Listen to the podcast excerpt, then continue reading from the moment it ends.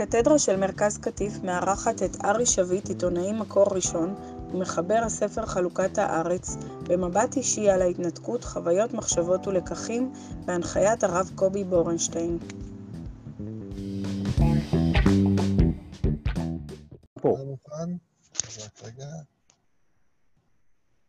שלום לכולם, אנחנו מתכבדים לפתוח את ההרצאה של ארי שביט. בזמנו, בשנת 2005, הוא כתב את הספר חלוקת הארץ, עם 30, מסע ארוך עם 33 אנש, 33 אנשים. בזמנו הוא כתב הארץ, מאז אפשר לשמוע היום, נשמע את המבט שלו בפרספקטיבה של 15 שנה. ארי, בבקשה, במה שלך. תודה רבה. אמ, אני ככה, כשקיבלתי את הפנייה, אז לא, למרות שהימים אה, טרופים ועמוסים וכן הלאה, אז לכם לא יכולתי לומר לא, כיוון שיש לי באמת איזה, איזה יחס מיוחד ש... לסיפור של גוש קטיף, ו... ולכן חשבתי גם שאני לא רואה את זה כהרצאה, אלא כשיחה באמת בינינו, בין ישראלים, בין יהודים, בין בני אדם. אה, וחשבתי דווקא לספר לכם קצת איך הסיפור הזה נראה מבחינתי, ומשם ללכת, להתחיל מהחווייתי במובן מסוים, ומשם ללכת גם אל הלקחים, גם אל המחשבות וגם אל דברים שרלוונטיים להיום, רלוונטיים ממש להיום, כיוון שכמו שאני מבין גם שתהיה השיחה הבאה, עניין הריבונות ועניין של החלטות אחרות גדולות שאנחנו אמורים לקבל ונקבל בזמן האחרון, מאוד מאוד מתחבר להיסטוריה הכאובה של, של ההתנתקות. מה שאני מניח רובכם מגדירים גירוש. אז אני אתחיל באמת בזווית שלי. אני קודם כל אומר ככה שאני, מאז שעמדתי על דעתי הפוליטית פחות או יותר, כשהייתי בשנות ה-20 המאוחרות, אמצע שנות ה-20 לחיי, אני חשבתי שפרויקט ההתיישבות הוא ברובו פרויקט שגוי. משלב מאוד מוקדם הייתי שונה, מ... אני ככה אומר בתמצית שהייתי שמאל, נתון, שמאל מתון, והיום אני מרכז קיצוני, אבל גם כשהייתי שמאל מתון, הייתי, היו לי ספקות עמוקים משלב מאוד מוקדם לגבי אש"ף, ערפאת, שכנינו הפלסטינים, האפשרות להשיג שלום, ולעומת זאת הייתי מאוד אה, נחרץ בתחושה שהניסיון אה, אה, לבסס כאן אה, מדינה בארץ ישראל השלמה מסכן את הציונות ומסכן את מדינת ישראל.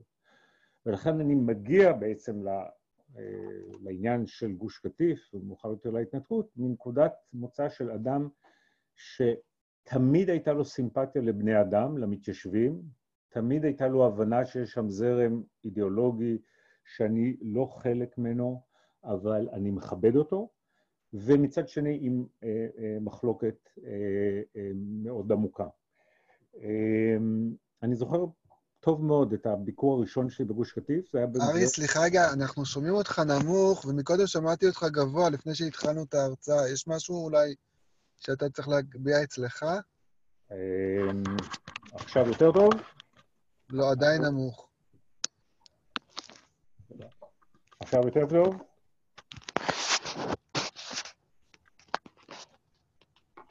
שומעים עכשיו יותר טוב?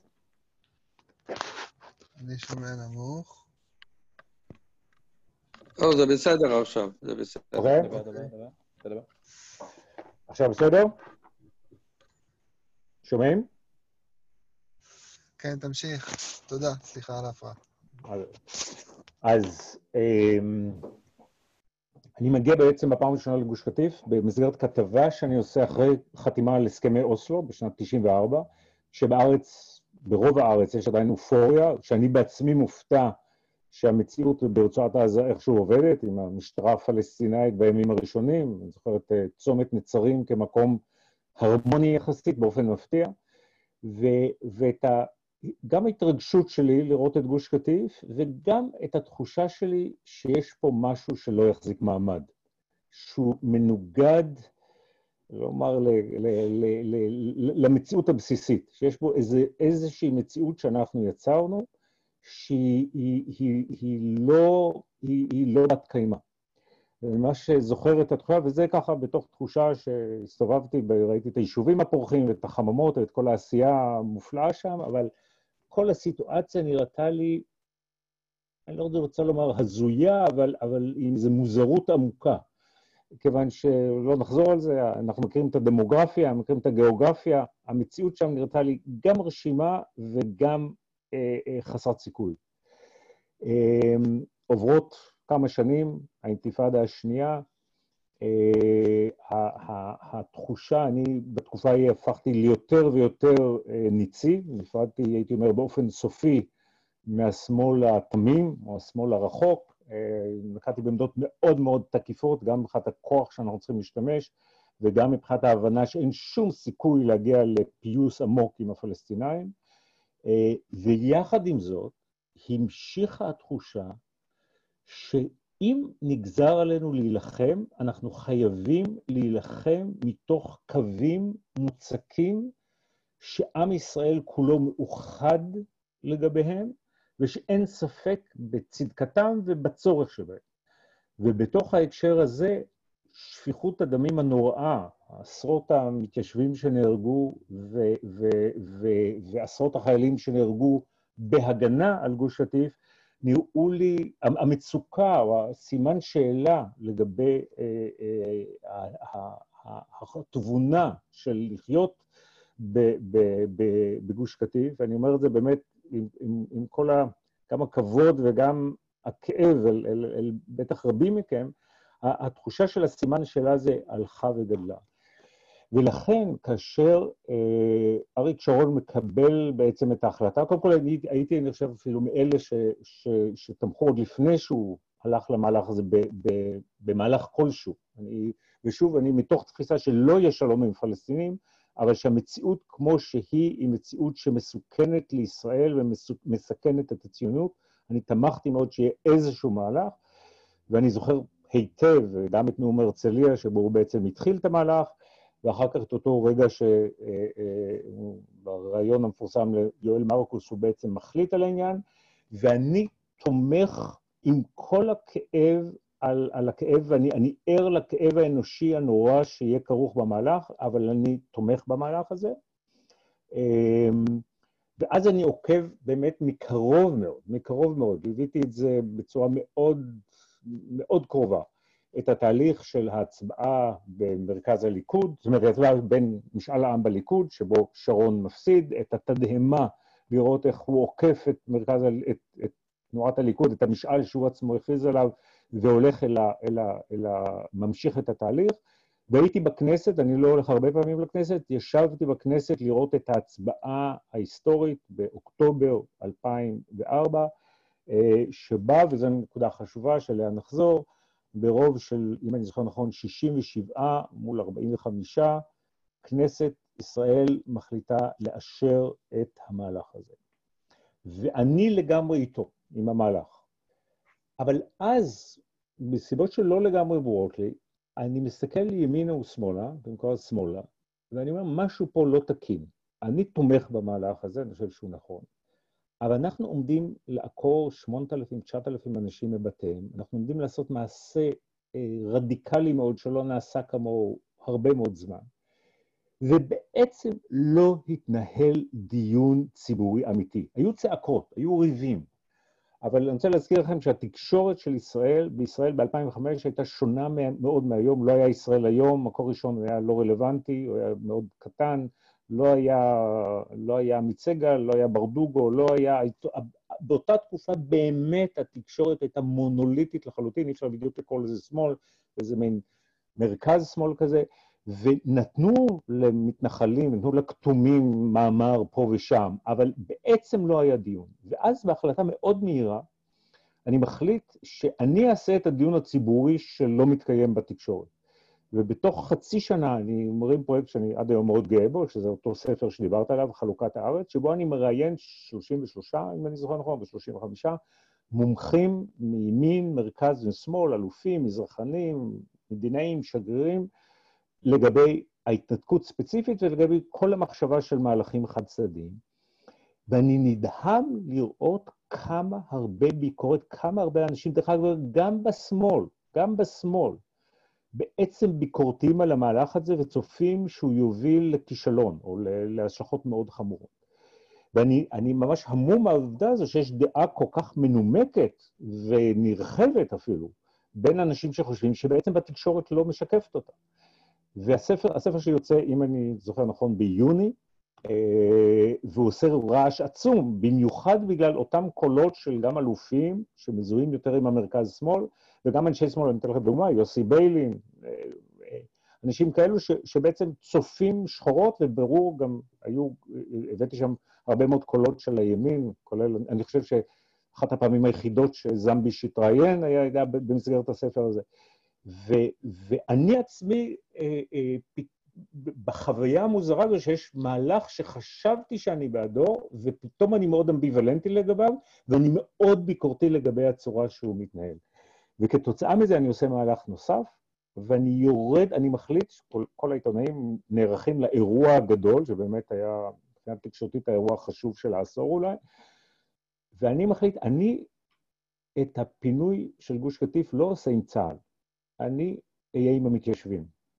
ואני יורד לנצר חזני, ואני גר שבועיים, שבועיים וחצי בנצר חזני, ואני עובר את כל התהליך של הסגירה, של ההתקרבות של הצבא, של ההגעה של הצבא, ואותי מפנים מנצר חזני באוטובוס, כמו את כל שאר המתיישבים, והחוויה המאוד קורעת לב, שאני, שאני קודם, כל, קודם כל לראות יישוב הולך וגובע, השלב המוקדם עוד של הקונטיינרים הגדולים ליד הבתים והדילמות, המשפחות שעוזבות, המשפחות, כאילו חוויתי את החוויה הזו באופן אישי עד תום, זאת אומרת, ככל שאדם שהוא מבחוץ, אבל באמת השתתפתי בחוויה עד תום, ושהשיא הנורא מבחינתי הוא לא רק הפינוי עצמו, אלא הפער שהוא תכף אני אדבר עליו, בין היעילות המוחצת של המכונה הצה"לית בפינוי, לבין הרגע שמרגע שאנחנו מגיעים למחסום כיסופים, אין בעצם אף אחד. אין מי שיקבל את, האנשים שזה עתה עולמם חרב עליהם, בתיהם חרבו מילולית. ואני זוכר את התחושה שאנחנו מגיעים בחצות לילה או משהו כזה, וכל מה שיש זה קיבוץ צעד. זאת אומרת, רק הציונות הדתית מקבלת את המפונים עם מרק חם ב-11-12 בלילה, וכל אחיי ואחיותיי מהמרכז והשמאל, ש-30 שנה אמרו שזה הדבר שצריך לעשות, לא עומדים שם ואומרים, אחינו ואחיותינו, באתם הביתה, הנה אנחנו איתכם. וזו הייתה חוויה נוראה, ואני מצאתי עצמי עם זוג מבוגר, שהורים שכולים, שבאותו זמן השאירו גם עוד, עוד, עוד, עוד עוד בנם נשאר מאחור בגוש קטיף, ואני עוזר להם לסחוב את המזוודות, כאילו עלינו לכותל, עולים לכותל, והם הם, הם כפליטים לחלוטין. זאת אומרת, אני, המסכת הזו של השנה וחצי הזו, אני עברתי אותה באיזה, את כל הסקאלה. זאת אומרת, מהתמיכה המובהקת, דרך התחושה שמשהו פה לא בסדר, לתחושה שאין דיון ציבורי, לטרגדיה הנוראה, ולתחושה מיד אחר כך ש, ש, שמדינת ישראל בחלק מסוים תפקדה באופן מוחץ, ובחלק אחר לא תפקדה כלל, ו, ובאמת בגדה, אני לא חושב שמזדון, אני חושב שפשוט בגלל כישלון ישראלי, לא, לא הייתה שם לאנשים שכל כך היו זקוקים לה ברגע שהוא, שהוא, שהוא ודאי הקריטי בחייהם, אבל הוא במובן מסוים קריטי בחיים הלאומיים שלהם. מה, מה, מה, מה, מה, מה אני לוקח? זאת אומרת, זה, זו, זאת החוויה, אבל מה, מה, מה, מה אני לוקח מהעניין הזה? והוא, והוא רלוונטי למה שלפנינו מיידית ובעתיד הרחוב. קודם כל, אני אומר דבר שפחות יהיה נעים לאולי חלק מכם. כדאי לזכור שמעולם מדינת ישראל לא קיבלה החלטה מסודרת בעניין ההתיישבות. אז נכון שבסופו של דבר, רוב הגדול של ההתנחלויות הוקמו בהחלטות ממשלה רשמיות, ואפשר לומר שמדינת ישראל שלחה את האנשים, אבל כולנו יודעים שזה לא היה סיפור. היה פה סיפור של קבוצה אחת שבאותו זמן הייתה מיעוט, במובן מסוים ניצלה את האנרגיה שלה, את היתרון שלה בכוח רצון על הרוב שלא התעניין, כפתה את עמדותיה על הממשלות, תחילה ממשלות העבודה, אחר כך ממשלות הליכוד, ואז הממשלות הלכו עם זה, אבל גם אז, גם כשהיה שלטון ליכוד כבר, וההתיישבות בארץ הייתה חלק מהאג'נדה, רוב הגדול של הציבור לא היה שם. לא התקבלה החלטה מודעת של רוב מכריע בעם ישראל, אנחנו רוצים להתיישב. ובוודאי לא בהיקף הזה, ובוודאי לא עם מאות, מאות התיישבויות. אז זה, זה, זה בצד האחד. אה, בחלק האחר, אני חושב ש, ש...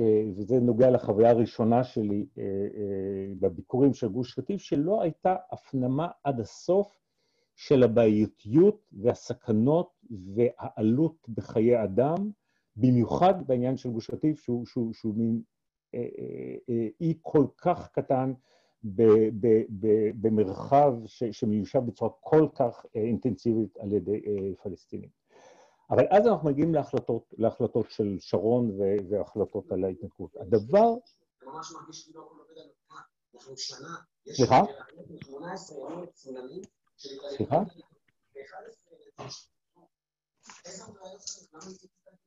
אני...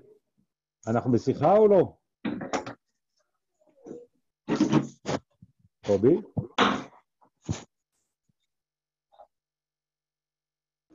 אתם שומעים אותי? אנחנו בשיחה... כן, כן, ארי, שומעים אותך היטב, תמשיך בבקשה. אז מה, לא הבנתי מה היה הדבר הזה עכשיו.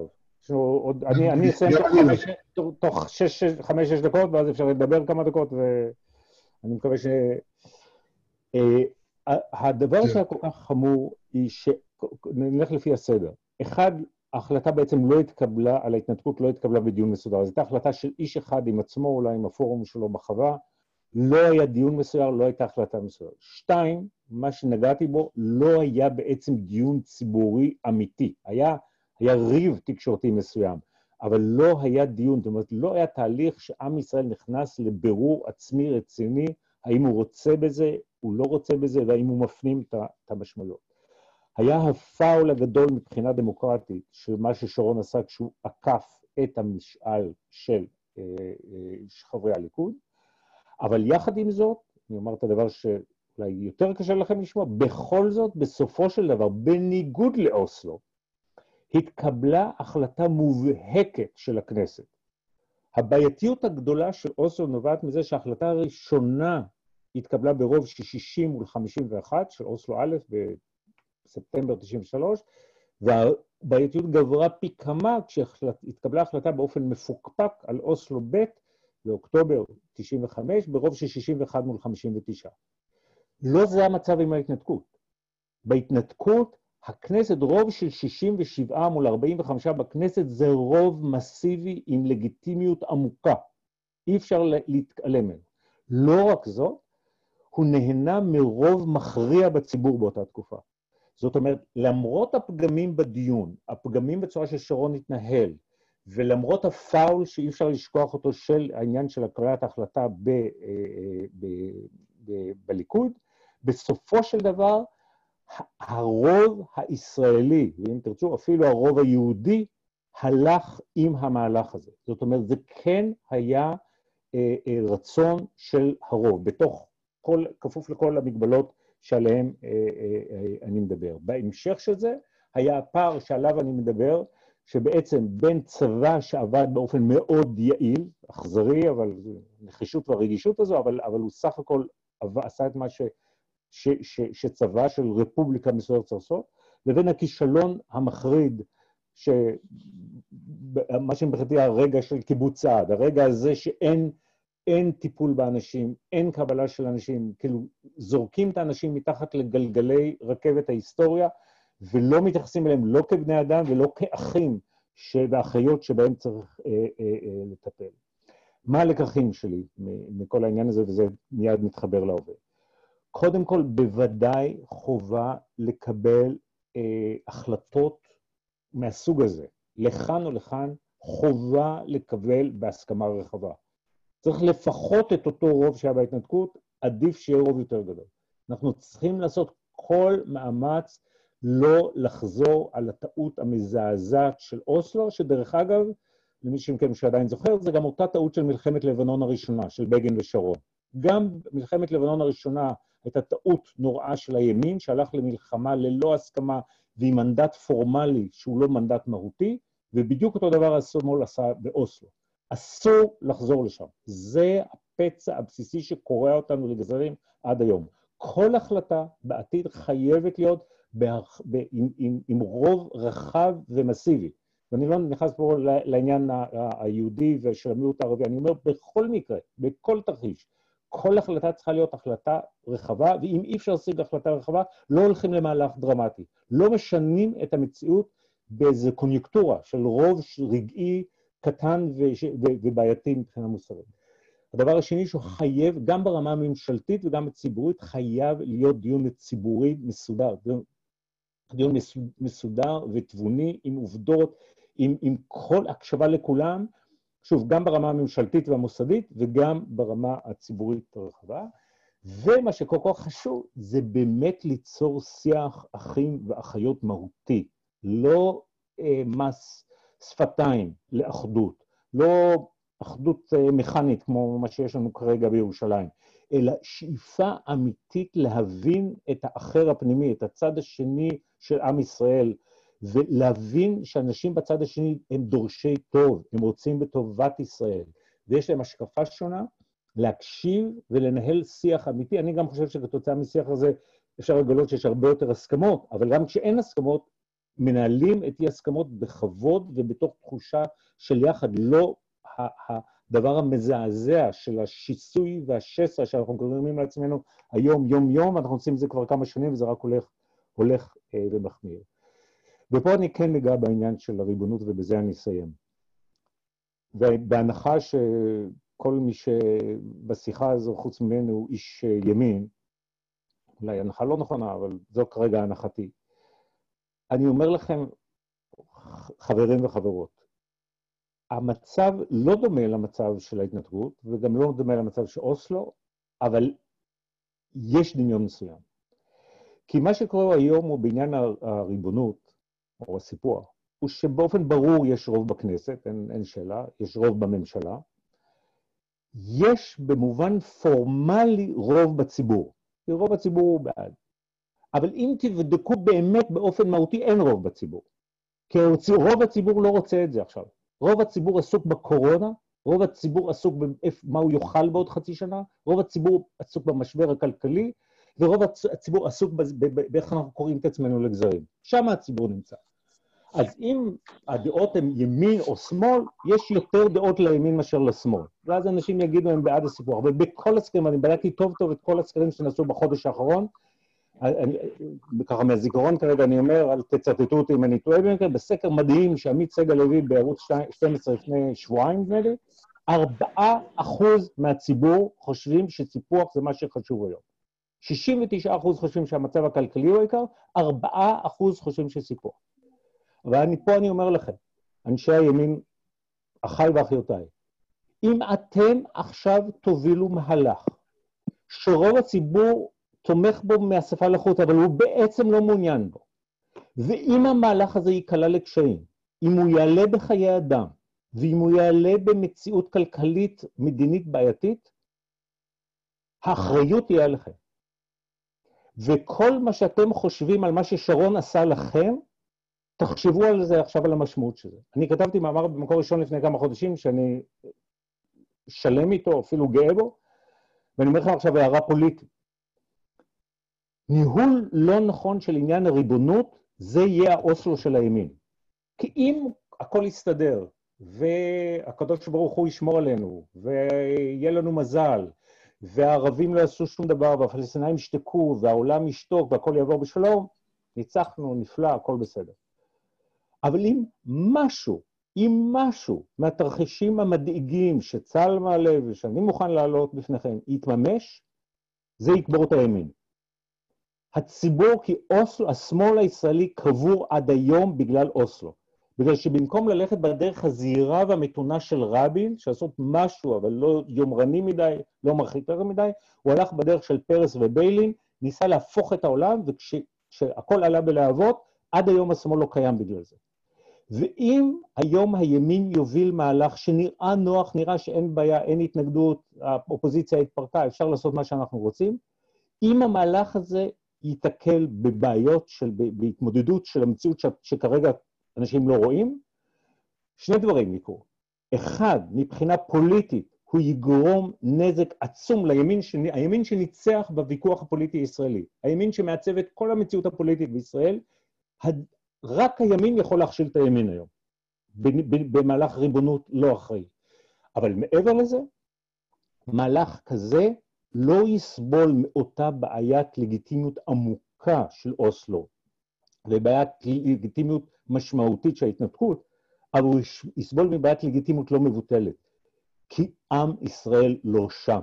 ומי שיכפה על עם ישראל מהלך שעם ישראל ככה הולך איתו, אבל בעצם לא רוצה אותו, יישא באחריות להשלכותיו.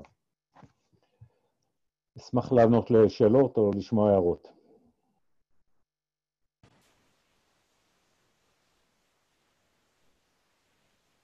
שלום, תודה רבה, זאת לורנס.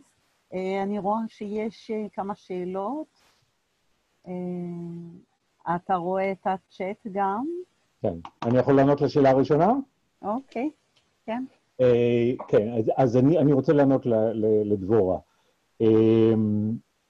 זה נכון שטראמפ הוא הזדמנות חד פעמית, וזה מה שמניע את ביבי, שמבין את העניין הזה, אבל טראמפ הוא סכנת נפשות. ואני אומר לכם, אם יש דבר שאני באמת אה, חושב שאני מבין בו יותר מחלק גדול מעמיתיי, גם בתקשורת ואולי בציבוריות, זה, זה אמריקה, ובמיוחד אמריקה הדמוקרטית והליברלית. כי אני הייתי שם, אני מדבר איתם, אני מכיר רק, אני מנהל שיחות עם, עם מנהיגי יהדות ארה"ב, רק, רק בשעות האחרונות ניהלתי שיחות מאוד משמעותיות בעניין הזה. אם טראמפ יפסיד, וכרגע הוא בפיגור של 13% בסקרים. אם אנחנו קושרים את גורלנו בטראמפ, וטראמפ מפסיד, הזעם שיהיה במפלגה הדמוקרטית החדשה, ש, שעבורי הופכת להיות הרבה יותר מדי שמאלית. אני מאוד מודאג מה קורה בשמאל האמריקאי. הוא הרבה יותר מסוכן מהשמאל הישראלי, כי השמאל הישראלי הוא קיצוני ובעיניי הזוי, אבל הוא כבר, הוא, הוא לא רלוונטי, אין לו כוח. השמאל האמריקאי יש לו כוח. הוא כוח עצום, הוא כוח עולה במפלגה הדמוקרטית. אנחנו מסכנים את הכול. כי הברית עם ארצות הברית היא קריטית לנו, ועם כל הכבוד לדיבורים, כל הציטוטים המעוותים שאני שומע על בן גוריון, לא חשוב מה הגויים אומרים, חשוב מה שאנחנו עושים, לא זה היה בן גוריון, לא זה היה הרצל, ולא זו הייתה תבונה ציונית. תבונה ציונית תמיד הייתה איזון, לעשות דברים, להעיז, לקבוע עובדות, אבל תמיד לא למתוח את החבל יתר למידה, תמיד לראות איפה העולם, לא להגזים. אם אנחנו נזהה את עצמנו באופן סופי עם טראמפ, זה סיכון ממדרגה ראשונה. כי אם תהיה אלימות מסוימת, לא אפוקליפטית, ואנחנו ניאלץ להשתמש בכוח, ומשפחה פלסטינית תיהרג באיזשהו מקום מפגז של צה"ל, באקלים הנוכחי בארצות הברית, הזעם כלפינו יהיה עצום. ולכן, נכון, טראמפ הוא הזדמנות, אבל הזיהוי עם טראמפ, ואם אין תמיכה גם של הדמוקרטים, זה סיכון במדרגה ראשונה.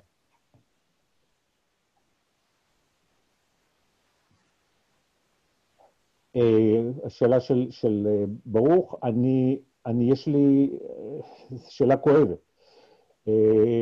אני חושב, זה, אם תרצו, נעשה על זה שיחה בפני עצמה, אני חושב שבשמאל הישראלי, זהו, זה סיפורים שונים, כי השמאל לפני 20 שנה, 25 שנה היה דבר חזק, היום הוא באמת דבר אה, אה, שולי, אה, בגלל כל מה שדיברנו עליו. אה, אני חושב שיש בעיה אמיתית, היא לא רק בישראל, היא בולטת במיוחד בישראל, שאנשים שמדברים בשם הדמוקרטיה, אבל לא מפנימים באמת ערכים דמוקרטיים, ולא מבינים שהם מחויבים ל- ל- ל- לקבל את המנדט האמיתי של העם. זאת אומרת שבעצם מדברים בשם אה, שומעים אותי? אני לא רואה אתכם, אני כאילו לא יודע אם אתם רואים אותי. לא, רואה... שומעים אותך, יש פה איזה משהו שעלה למסך. שומעים, שומעים אותך. שומעים, אוקיי. בקיצור, אני, אני, אני חושב שוודאי יש בשמאל אנשים ערכיים, אה, אבל אני חושב, ושוב, זה, זה דורש הרצאה ארוכה בפני עצמה על ההיסטוריה מתנועת העבודה וגלגולי השמאל, ואני אשמח לעשות את זה בהזדמנות, אבל אני חושב שהיה בכל רגע. הבעיה הבסיסית של השמאל שהוא לא לגמרי הפנים את הלגיטימיות של המהפך של 77, הוא איכשהו השלים איתו, ואז כל פעם שהייתה לו הזדמנות, עם רבין ב-92 ועם ברק ב-2000 ודרך שרון ב-2005, הוא אמר, הופ, הנה יש לי עכשיו הזדמנות, אני הולך לנצל אותה עד הסוף ואני אעשה את מה שנכון בעיניי, והיה כישלון מוסרי עמוק, והכישלון המוסרי הזה מתמשך עד היום, זה הוא, רק, הוא פחות חשוב, כי השמאל הרבה פחות חשוב.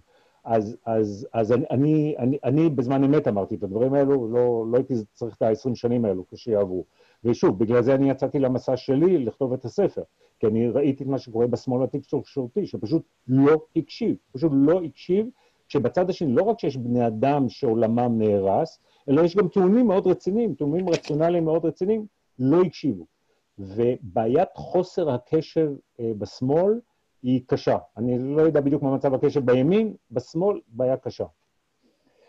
אה, קיפאון מוביל להידרדרות. אה, בסדר, אבל אה, החיים מסוכנים, והכול, ואנחנו, מדינת ישראל, שוב, מצד אחד אנחנו חזקים, ומצבנו בהרבה מובנים טוב מאי פעם וכן הלאה, אבל אנחנו עדיין, אני לא, לא מתבלבל לרגע, אנחנו מדינה היחידה המתקדמת בעולם שהיא בסכנה קיומית, גם כשהיא מאוד חזקה. ואני חי עם תחושת האיום הזו באופן קבוע. אה, אני חושב, שני דברים אני חושב. אני חושב שאחד, הוא צריך לנהל, באמת לחשוב על ליבת האינטרסים והצרכים שעליהם נלחמים, עליהם לוקחים סיכונים, ואם צריך יוצאים למלחמה, לבין הדברים שהם בפריפריה, שהם מה שבאנגלית אומרים nice to have. זה נחמד שיהיה, אבל, ויום אחד אנחנו כולנו רוצים שיהיה, אבל לא צריך להאיץ, לא צריך לזרז, לא צריך לכפות. אה, אה, אה, אני, אני, לא האמנ, אני לא מאמין בשלום עכשיו, ואני מציע לכם לא ללכת על ארץ ישראל השלמה. גם מי, מי שמאמין בארץ ישראל השלמה, אני, אני מאוד מכבד את זה.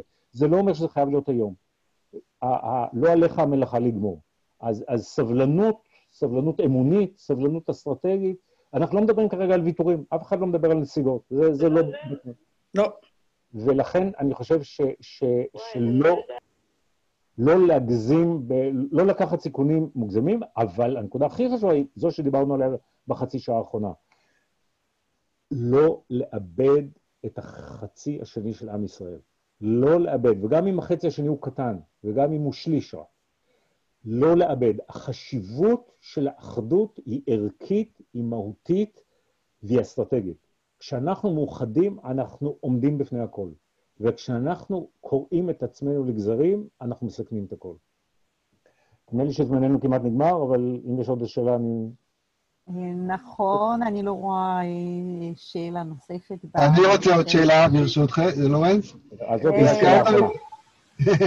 הזכרת שהיה רוב מסיבי בכנסת, זה נכון, אבל השאלה היא, האם אה, דווקא בגלל כל התהליך שתיארת, הרוב בכנסת הוא הכלי היחידי לקבוע את זה, או שדווקא, אולי מול ההתנהלות של שרון, אה, דרושים עוד מערכות, אז בזמנו דיברנו על משאל עם, או דברים אחרים, כדי באמת שהחלטות כאלה יתקבלו, אני... בלי ליצור איזה קרע כזה. כמו שהזכרת, לא היה דיון רציני בכלל, אז... אני, אני שמח על השאלה, וזו נקודה טובה לסיים בה. אני חסיד גדול של משאל עם. אני חושב, כי גם אנחנו רואים איך הכנסת שלנו מתנהלת, ולא נרחיב בנקודה הכאובה הזאת, אבל בגלל כל מה שדיברנו, אני אומר, כשעם מקבל את החלטות גורליות על עתידו, תשמע, אני, אני, ואני קצת פחות שומר מצוות מאשר רובכם, צריך להיות איזה, זה צריך להיות כמו טקס כמעט דתי. זה צריך להיות טקס שעם מתכנס עם עצמו, מברר, מנהל את הוויכוח בעוצמה, ומותר להיות תקיפים וכן הלאה, אבל נכנסים לבירור עמוק, מקשיבים לכולם ומקבלים ושוב באנגלית, for better or worse, לטוב או לרע, את ההחלטה קיבלנו ביחד, אי אפשר להתווכח איתה.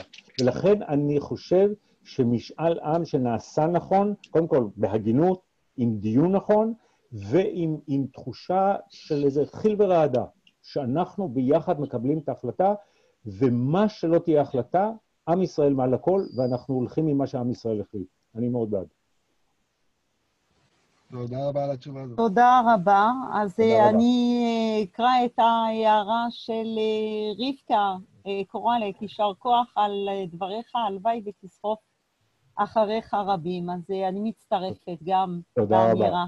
אני מאוד מודה תודה. לך. תודה, תודה, וכל טוב, כל טוב. תודה, תודה.